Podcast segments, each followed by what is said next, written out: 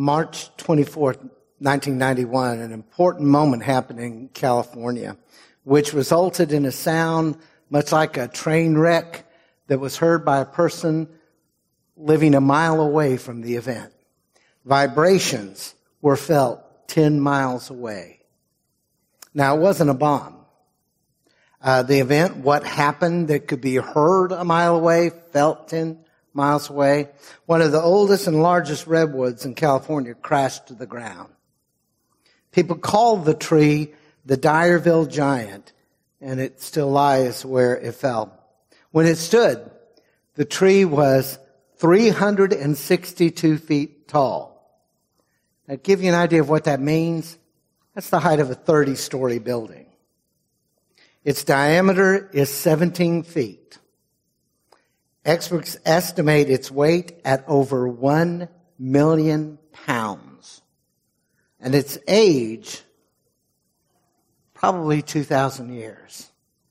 The tree was growing when our Lord and Savior walked this earth.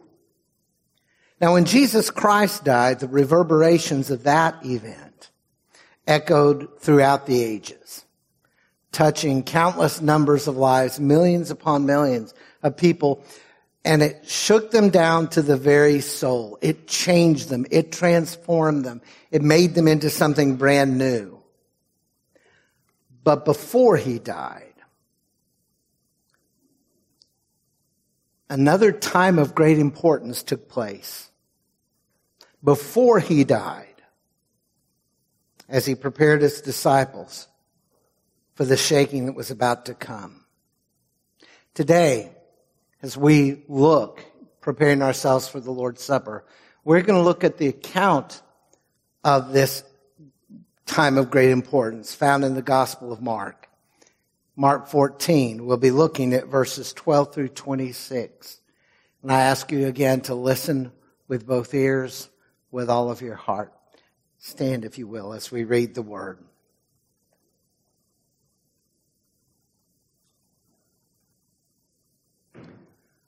On the first day of the Feast of Unleavened Bread, when it was customary to sacrifice the Passover lamb, Jesus' disciples asked him, where do you want us to go and make preparations for you to eat the Passover? So he sent two of his disciples telling them, go into the city and a man carrying a jar of water will meet you. Follow him. Say to the owner of the house he enters, the teacher asks, where is my guest room where I may eat the Passover with my disciples? He will show you a large upper room furnished and ready make preparations for us there. The disciples left, went into the city and found things just as Jesus had told them, so they prepared the Passover. When evening came, Jesus arrived with the twelve. While they were reclining at the table eating, he said, I tell you the truth, one of you will betray me, one who is eating with me. They were saddened. And one by one they said to him, Surely not I. It is one of the twelve, he replied, one who dips bread into the bowl with me. The Son of Man will go just as it is written about him. But woe to that man who betrays the Son of Man. It would be better for him if he had not been born. While they were eating, Jesus took bread, gave thanks, and broke it and gave it to his disciples, saying, Take it. This is my body. Then he took the cup, gave thanks, and offered it to them, and they all drank from it. This is my blood of the covenant, which is poured out for many, he said to them. I tell you the truth, I will not drink again of the fruit of the vine until that day when I drink it anew in the kingdom of God. When they had sung a hymn, they went out to the Mount of Olives. And God bless the reading of His Word. You may be seated.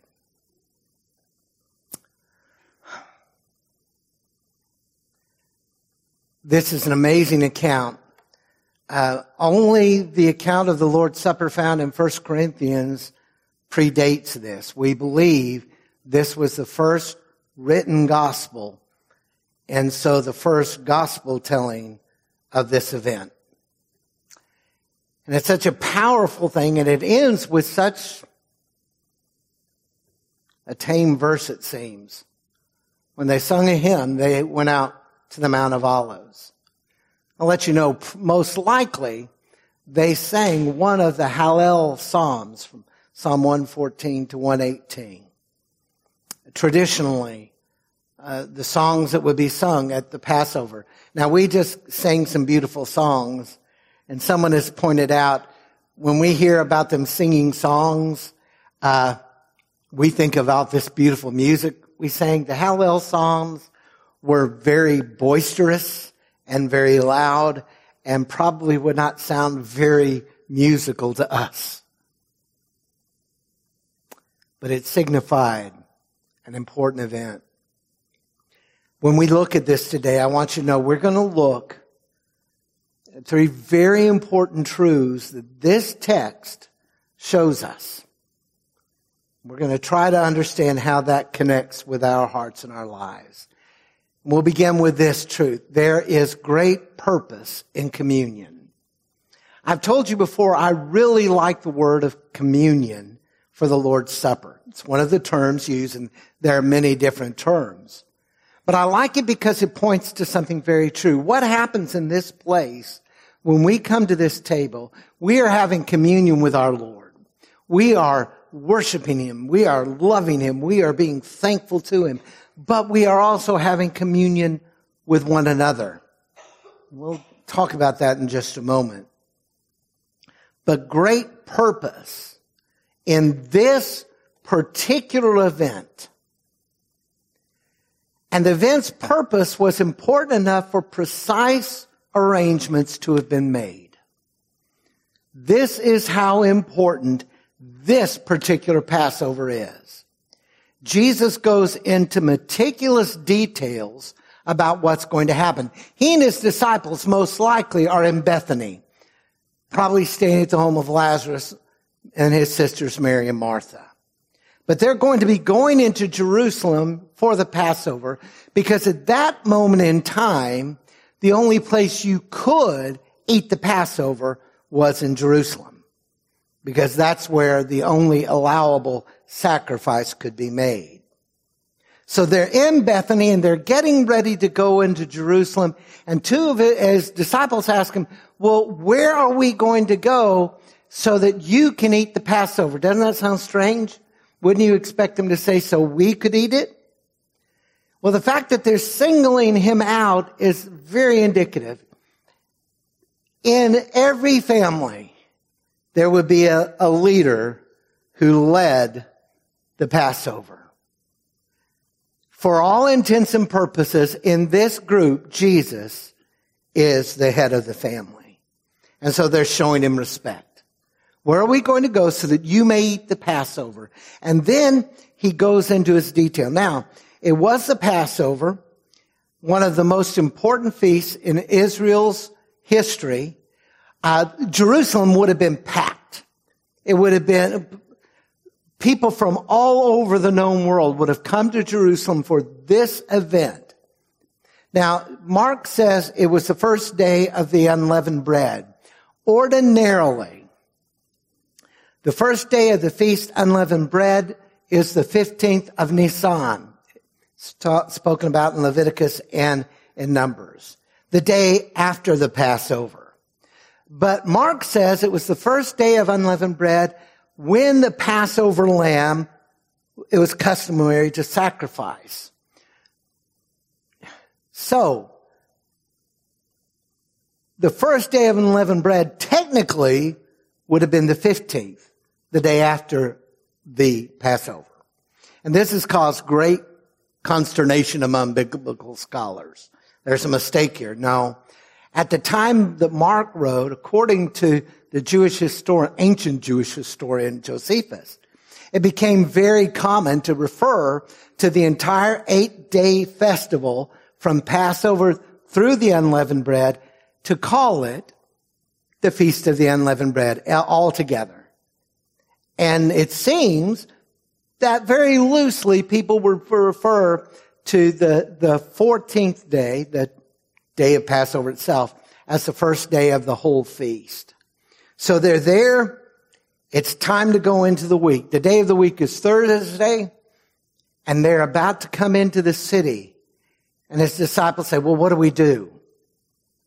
We are told that he signals out two disciples. The Gospel of Luke let us know it's Peter and John. And he says, you're to go into the city and there you are going to meet a man. He's going to be carrying a jar of water. Now, I do want you to point out, he doesn't say you've got to go track down a man carrying a jar of water. He says he will meet you, which suggests what? He's looking for them. He's ready for them. Now, how will they know they get the right man? What if they chose the wrong guy? Well, the fact that he's carrying a jar of water was very unusual. In the first century Palestine, men normally didn't carry jars of water. Women did. So for a man to be carrying it would have been very unusual. Now we need to keep in mind, he's a servant. When you meet, you're gonna follow him to whatever house he's going to. Once he gets there, you're going to tell the owner of the house, the, the, the master wants to know where his guest room is so that he can have Passover with the disciples. The teacher tells us. Now, when they go, it turns out they find everything they're supposed to find. Jesus told them, now when you have found the place, then you need to make preparation. Well, the, the room is already decked out. The fact that it's ready means there are couches, there are cushions, there's table. It's all laid out for them. And Jesus says, you need to make preparation. What did he mean? It meant they've got to pick up the food. They're going to do the groceries and they're going to get it ready. It would have included getting the lamb, preparing the lamb, getting the unleavened cakes, the wine, the water, the bitter herbs, the crushed fruit, moistened with vinegar, all of the elements of Passover. It's your job to get that ready. And then I'm going to come. Why is this much detail given? Did we really need to know all of this? When we first read, it's, it's kind of like when you're reading genealogies and you wonder why in the world are we reading this? What does it signify? Why are we given so much detail about this event? Well, as you read it, it seems that Mark is suggesting this was a previous arrangement by Jesus. In fact, R.T. France said, with as many as people as would have been in Jerusalem at that time, it would, they would have been hard pressed to find a place if there hadn't already been arrangements. Think about deciding on the last day of the event, you're going to go down to New Orleans for Mardi Gras and you're going to get a place in the French Quarter. No, you're not. And I'm not sure that's the best use of your time anyway, but it would have been hard for them to find. So apparently, at some point in time, Jesus contacts a man and tells him, I'm going to be having Passover in your home. And when we're ready, we'll come. Now, some have suggested that what we have is not a prearrangement. Some have suggested it's a miracle. Jesus is looking forward in divine knowledge and he knows all that's going to happen and lays it out. I think if that's what Mark meant, Mark would have given us a better hint at that. It just reads that Jesus set it out. Now, why would he make prior arrangements? Apart from having to find a place. Did you notice he doesn't tell them the name of the man whose home they're going to be at? He doesn't tell them where the home is. He could have done both. He could have said, go to such and such home in this part of Jerusalem, meet who, whatever his name would have been. We don't know who he is and everything will take place. But he doesn't say that. There's a, there's kind of a sense of secrecy here. No clear indication where you're going, with whom you're going to spend the, the, the Passover. coupled with that, he sends them in to the city and he waits until evening to bring the rest of the 12. Now don't get hung up. People who like finding problems say, wait a minute, two of the disciples are already in the city, but it says Jesus brought the 12. And so some folks have said, well, those wouldn't have been the, any of the 12. Well, the truth is the 12 kind of became a name for the group. And he brings the group into the city during the evening. Do you remember what happened on what we now call Palm Sunday? When Jesus came into Jerusalem a week before his crucifixion, and it's daytime, what do the crowds do? They go crazy. They're crying, Hosanna, blessed is he who comes in the name of the Lord. They're laying down palms. The multitude is there. It's causing such a raucous time that the enemies of Christ are telling him, you need to tell them to be quiet. I think all of this is involved because Jesus doesn't want a parade. He doesn't want a crowd of people around him. He's keeping it quiet for one very particular reason, I believe. Jesus did have knowledge that was supernatural. He knew Judas was going to betray him. Had he given a street name, had he given a, uh, the name of the owner of the street, if they had come in the middle of the day, everybody in Jerusalem would have known the guy that came last week is here. Everybody would have been aware and Judas would have been given. The, the scripture actually says he, he was going to look for the opportune time to take Christ. And it was absolutely crucial for our Lord that this particular Passover had to happen without any problem. Why? He may have attended as many as three Passovers. Why this one? Because Jesus knows what's going to happen the next day. And he's trying to prepare his disciples as best he can for the events that are coming. And he's about to take the Passover meal and change its meaning forever. This was an incredibly important moment. And Jesus wanted it to go exactly as it should without any, any kind of possible disturbance. And so Mark gives us all this information that may be fascinating, but there was purpose behind it. Jesus was going to give his followers not just the twelve, but every follower of Christ throughout the ages, a memorial a time to remember what was done on their behalf, their purpose.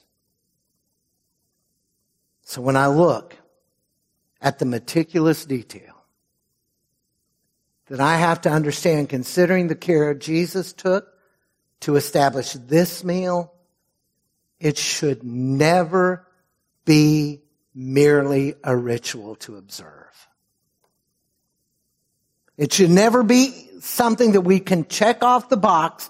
There, we've observed the Lord's Supper for this quarter. We've done our duty. Let's get on with it.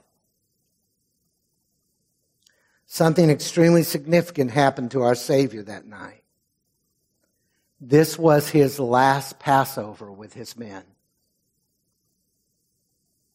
In fact, he tells them, I won't drink of this cup again until I drink it with you anew in the kingdom when God brings a consummation to all of this. And there's going to be not a Passover meal, but the marriage supper of the Lamb. And Jesus is going to welcome all of his, his brothers and sisters home. This was his last moment. And I don't have foreknowledge. The reality is every time we partake, it could be the last time we do. Now we could rush through this. We could tack it on the end of the very service, take five minutes to quickly pass out the stuff and say, we've done our part. And when I was growing up, Most of the places I went to church when I was a child and into my teen years, that's exactly how it was done. The Lord's Supper rarely had anything to do with the rest of the service. It was what we do, and as Baptists, we typically do it once a quarter. There's some Baptists who go real crazy and do it once a month. Uh, but we normally do it once a quarter. Something as important to our Lord as this was, it must be equally important to us. That's why for nearly 13 years, can you believe that? Uh, come the beginning of September, uh, I will begin my 13th year with you. Since I've been with you when we do the Lord's Supper, our focus the, the event, the worship, is on the supper. We want to acknowledge this is a special moment. It was to Christ and it is to be for us. So we must never forget that the purpose of this meal is an act of communion with our Lord and each other. When we come to this table, I know that Jesus is with us always. But at this particular moment in time, there is, there becomes a special awareness of not only his being with us, but what he had to do to bring us into the family. And so this is a time when our love should be poured out to Christ. We're adoring him and we're loving him and we're focusing on him, but it is also a time for us together. That last Passover meal was an intimate, honest, and even painful moment for Jesus and the twelve. He shared his heart with them. He shared his purpose. And they found themselves drawn together. A group of frightened, doubting men bound together because of this one man they have called Lord. And when we come to the table, we are sharing an intimate moment with our Lord. This reminds us of His love. It reminds us of His grace. It reminds us of His forgiveness. And it is an act of communion with each other. You see, let me give you something important about the Lord's Supper. It has to be a corporate experience. Now, I don't care how many people are there when they take the Lord's Supper. But we have no indication anywhere within the Word of God that anybody ever takes it alone. This is a body experience. That's why the Corinthians were in so much trouble. They weren't discerning the body of fellow believers. They were uh, each man out for his own thing. But here, we're together in this, reminding each other some, some of you come from different traditions, and it's, it, uh, uh, uh, well, I think it's a kind of a beautiful tradition. As the elements are passed, in some traditions, you will say to the person next to you, the Lord's peace be with you, and the response will be, and with you. We need to pay attention to each other because we're in this thing together. A great purpose shown by Jesus insistent that everything go the way it's supposed to go. And our purpose to draw together, to be together, honoring our Lord in this act, this ordinance. But that's not all there is to it, is there? There's great challenge in communion.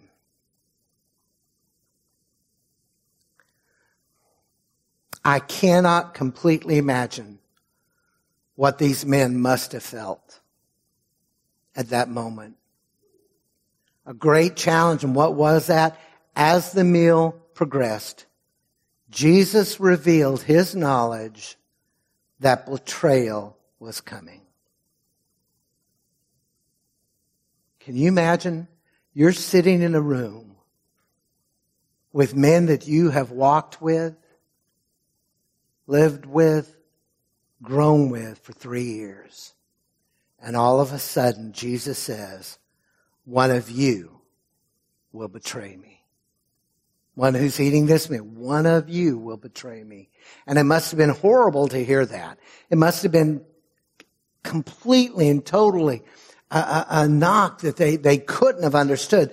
Surely none of the twelve, none of the twelve, except the one actually going to betray, would have ever thought it possible that any of them could betray the Lord, could do this heinous act of betrayal. None of them ever, they didn't, you know, now when you read the Gospels and John will give hints about it, he'll say, Judas complained about not giving the money to the poor with the woman because he wanted to keep the money. Well, John didn't know that at the time.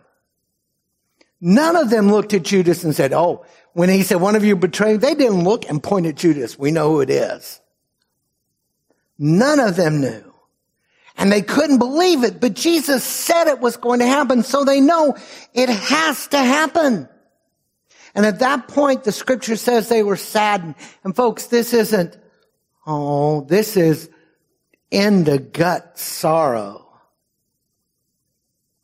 Then each one of them starts asking a question. Surely not I.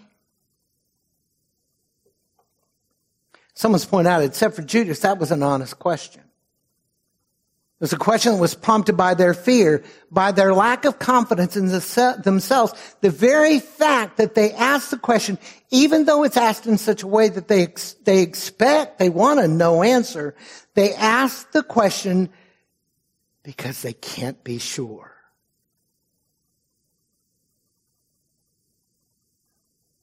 Asking the question showed they were full of doubt.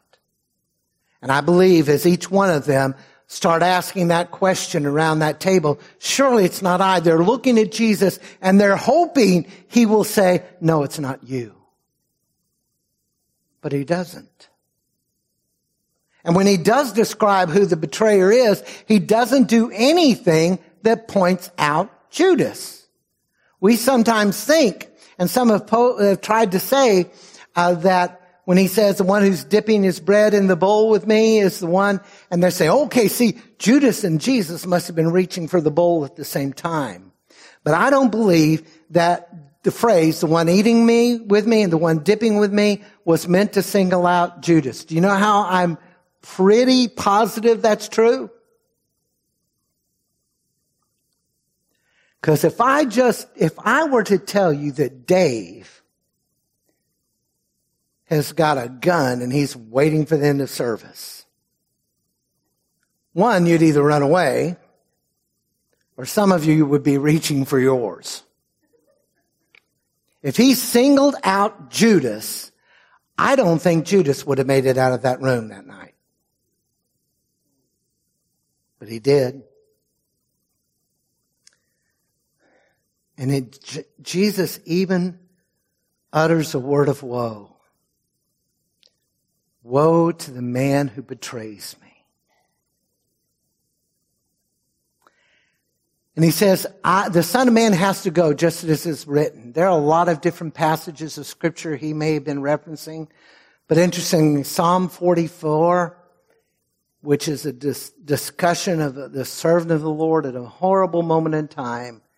That's the passage, that's the psalm that you'll find the words, a friend will betray me. And a lot of people think when Jesus said, woe to the one, woe to the betrayer, it'd be better if had never been more that he's angry, that he's kind of pronouncing a curse on him. I tend to fall in line with those who don't see this as a curse. I see this very similar when Jesus is sitting overlooking Jerusalem and he begins to weep for Jerusalem because there's sheep without a shepherd and he hurts for these people who've lost their way? Folks, I believe that Jesus loved Judas. And I believe there was sorrow in his heart when he says it would have been better if he hadn't been born. But there's one other thing that woe does. Even though he says, it is why I came to go out and die when he says, Woe to the betrayer. It points out he's still responsible. The sovereign plan of God that Jesus would go to the cross, but Jesus was showing every human being that had part of that had part of it. And they were responsible. You know that old hymn? Were you there when they crucified my Lord? If you were to take a look around at all the people who are gathered here today, guess what? Every one of us were there. And every one of us is responsible for the death of Jesus Christ. Because our sin put him there. But somebody's written, and I, I find this fascinating, I think it's probably true. James Brooks, in his commentary, said, Mark probably wanted his readers or hearers to ask themselves whether they would betray Jesus in the face of persecution or other trial. And he wrote, every modern reader of the gospel ought to ask the same question. Could I have betrayed Jesus? If we're honest, at some point in our walk with Christ, all of us have. With that in mind, that Mark writes about the question, hoping that his readers would look at themselves, just as the disciples examined their hearts concerning this horrible news. We should always examine ours, our hearts. Paul called the Corinthians to a time of self-examination to see if they were walking in tune with the body of Christ, the church about them. Now, when it comes to the time of self-examination, this is not to determine and it is not to suggest that only perfect people get to take the Lord's Supper. Because if only perfect people could take the Lord's Supper, who could ever take it? None of us. This isn't about being perfect. But it does call us to examine our hearts. Every time I come to this table, I am forced to look at Danny. And I need to look honestly. What is the thrust of our lives? Are we, seeking to serve the Lord? Are we walking in love with each other? Are we working for a God honoring unity among our brothers and sisters? Are we loyal to our Christ? Or does our commitment come to Jesus in infrequent fits of conscience. Every once in a while I get stirred up. I'm going to live for Jesus until the next temptation. If we cannot answer positively, if I look at myself honestly and cannot say at this moment in time, my heart, I want to serve the Lord. I want to have him honor be honored in my life. I want to live for him. If we can't say, I'm there, then there's an answer. I've known people who've been afraid to take the Lord's Supper because Paul said that's why some people in Corinth had died, gotten sick and died because they were so out of the Lord's will with the body. And so there are people who are just terrified of taking the Lord's Supper. Well, folks, we should not fear looking into our hearts for this meal. I should not be afraid of looking at myself. You see, if all we can ever see is our guilt, when I look inward, if all I can see is that I have failed the Lord, all I can see is that I've been unkind to brothers and sisters, all I can see are the mistakes, then yeah, I should be terrified. But let's remember what this supper is about. Our Lord has paid the price for our forgiveness. Our Lord has paid the price to cleanse us, to remove from us our guilt, to cleanse us from our shame. So, if you did not come prepared for the Lord's Supper, and if you have a sense that I am not where I should be, this is your moment. A time for preparation. I'm going to ask you to bow your heads and your hearts before the Lord.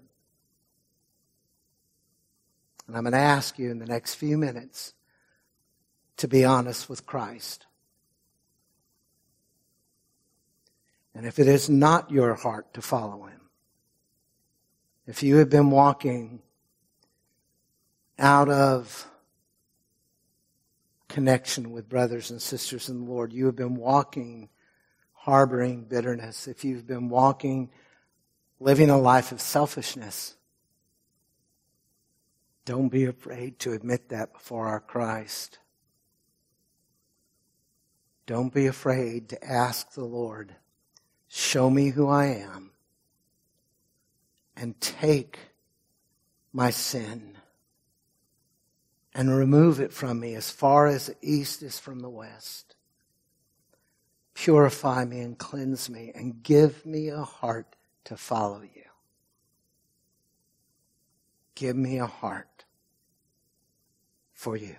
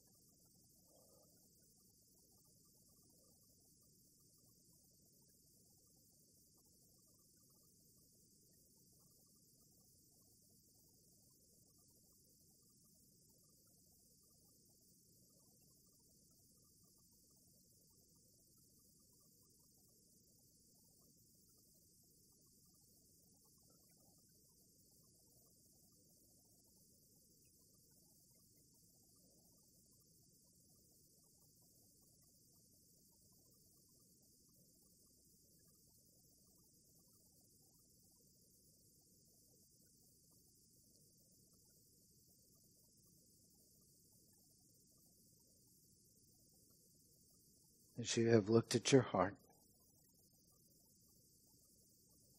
as you have been honest with the Lord, and you have shared your need for cleansing, your forgiveness.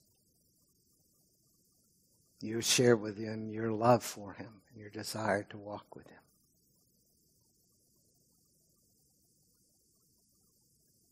Know that he is here. And know that he brings cleansing. We are told in the scripture so many different ways. If we confess our sin, he is faithful and just to forgive us our sins. We are told that he blots out our transgressions, that he lifts our sin off of us.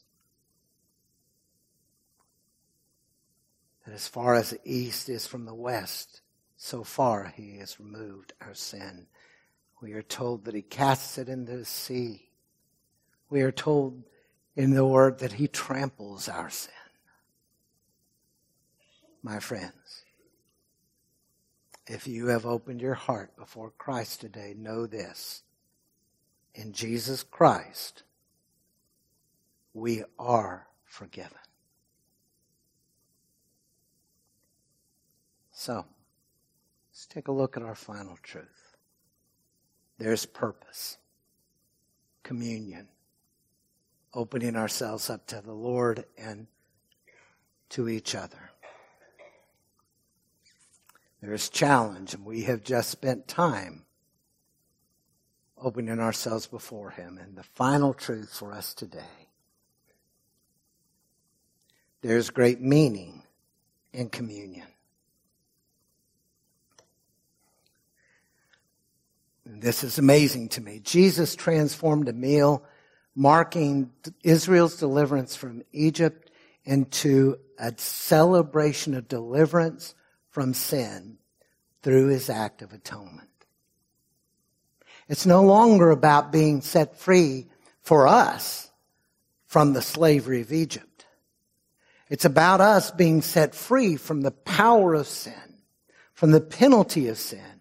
And eventually we will one day be separated and removed from the very presence of sin, all because of what Jesus Christ did for us. Now we're familiar with the meaning of the supper. It points to a great sacrifice which makes us whole. He took the bread and he blessed it. And the uh, traditional Passover prayer for the blessing of bread. Praise be thou, O Lord, sovereign of the, uh, of the world who causes bread to come forth from the earth. And he said to his disciples as he broke and started passing it around, this is my body. Now in chapter 10 of Mark, he told them, the son of man has come to give his life a ransom for many. But right now, he is making it as crystal clear as he possibly can. It is his death. It is his death that was absolutely crucial, central to their salvation. Just as the death of a lamb was necessary for Passover, the Lamb of God had to die that humans could experience salvation. And then he gave thanks for the cup. And he may have used again a traditional prayer, praise be thou, O Lord, sovereign of the world, who brings forth the fruit of the vine. But I do want you to notice that Mark specifically says he thanked God. And that verb to think is the word that gives the Lord's Supper one of its more formal titles, the Eucharist. It means a thanksgiving. And I like that term. Though most Baptists are going to be very un- uncomfortable with Eucharist, I like the term because it reminds us this is a time of thanksgiving. The wine represented the blood that was about to be shed. And that blood was sufficient, Jesus said, for many. Now, who did he mean? Many.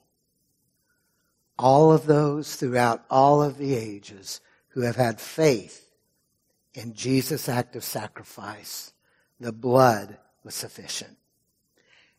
Decades, decades ago, Andraé Crouch wrote and sang, the blood that Jesus shed for me way back on Calvary, the blood that gives me strength from day to day, it will never lose its power. It reaches to the highest mountain. It flows to the lowest valley. The blood that gives me strength from day to day, it will never lose its power. It soothes my doubts and it calms my fears and it dries all my tears. The blood that gives me strength from day to day. It will never lose its power. His death brings us life. And while there is a solemn side to this meal, we must not forget the incredible joy that is ours because of Christ's actions. Like the 12, there's a struggle within us. It, it's hard for us to deal with the death of Christ. And the reason it's hard for us to deal with his death is the knowledge that he died for our sins. It's hard for us to acknowledge I am responsible for the son of man giving his life. And yes, that hurts and it's painful and it brings tears and it brings sorrow, but let us never forget this is a time of gratitude. Why? Because Jesus did not have to be dragged kicking and screaming to the cross. Even in the garden when he asked the Father if there's any way that this cup can pass, but not what I want, what you want. There's an old song based on a scripture that talks about a legion of angels. He could have called 10,000 angels and he didn't. Michael Card, powerful song about why the crucifixion. Asked why did they have to use nails? His love would have kept him there. We have gratitude. And I'm going to spend the rest of my life thankful. I'm going to spend the rest of my life with a joy that exceeds all of the trouble this world can bring because Jesus Christ went willingly to Calvary so that you and I could have life more abundant. So this, there was a time in my life, every time I did the Lord's Supper, all I focused in was the pain of the knowledge of his death. And then one day, it's like Jesus flipped a switch in my mind. This is a time of joy. This is a time of joy. And so when we partake today, may our hearts lift up thanksgiving and praise to the God who has saved us. When we take the elements of the supper, it should be with great joy, thanking God for all that He's done, great gratitude, great love. And so we are going to come to a time of great importance. And so, friends, this is a joyful feast for the people of God. Congregation of Jesus Christ, the Lord has prepared his table for all who love him and trust him alone for their salvation all who are truly sorry for their sins, who sincerely believe in the Lord Jesus as their Savior, and who desire to live in obedience to Him as Lord, are now invited to come with gladness to the table of the Lord. Come to the table not because you must, but because you may. Come not to testify that you are perfect, but that you sincerely love our Lord Jesus Christ and desire to be His true disciples. Come, not because you're strong, but because you are weak. Not because you have any claim to heaven's rewards, but because of your frailty and sin, you stand in constant need